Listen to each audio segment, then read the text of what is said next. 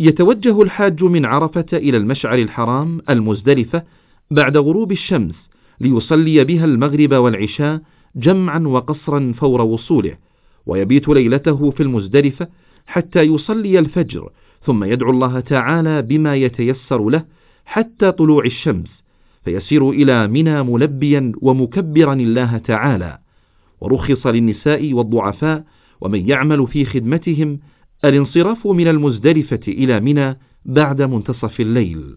لإعادة سماع الرسالة اختر زر النجمة.